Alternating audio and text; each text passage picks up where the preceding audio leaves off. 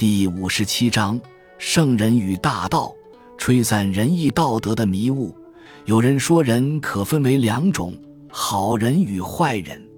好人是奉公守法，具有四维八德等传统美德与价值观的，圣人就是他的代表；而坏人则是违法乱纪、不仁不义、先廉寡耻的，大道为其代表。要想让坏人变成好人，或一般人免于沦为坏人，就要加强道德伦理教育。但庄子却说：“圣人不死，大道不止。”这除了表示他想打破好人与坏人僵化的差别观外，更在反映他对儒家所倡导的仁义礼的基本看法：失去了道而后才有德，失去了德而后才有仁，失去了仁而后才有义，失去了义而后才有礼。礼是道的伪饰与祸乱的开端。庄子认为，远古人类依自然之道及天性之德，过着淳朴无为的生活。但在民智渐开、先天道德日渐淡薄后，圣人开始用仁、义、礼来约束人们的思想和行为，结果却越弄越糟。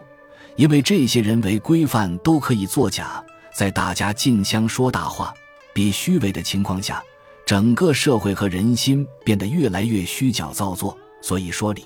是道的伪饰与祸乱的开端，加强道德伦理教育，反而可能沦为作奸犯科的帮凶，至少会助长以符合伦理道德假象去作奸犯科的情形。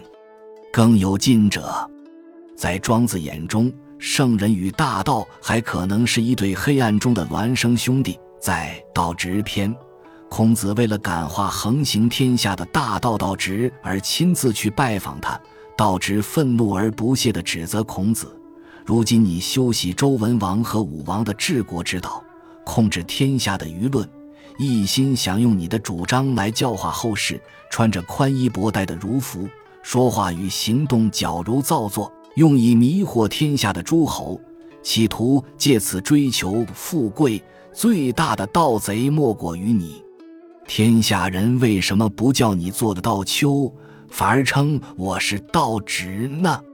言下之意，孔子也是个欺世盗名的盗贼，而且比一般盗贼有过之而无不及。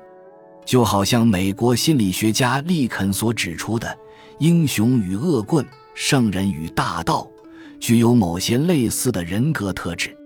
其实，什么是圣，什么是的道？往往是用双重标准去衡量所造成的结果。那些偷窃代沟的人遭到判刑杀害，而窃夺整个国家的人却成为诸侯。诸侯之门方才存在仁义，这不就是盗窃了仁义和圣智吗？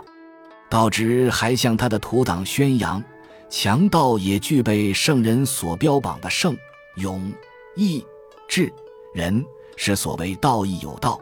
详见《屈切篇》，到底什么叫圣、勇、义、智、仁？那要看权势全落在谁的手中。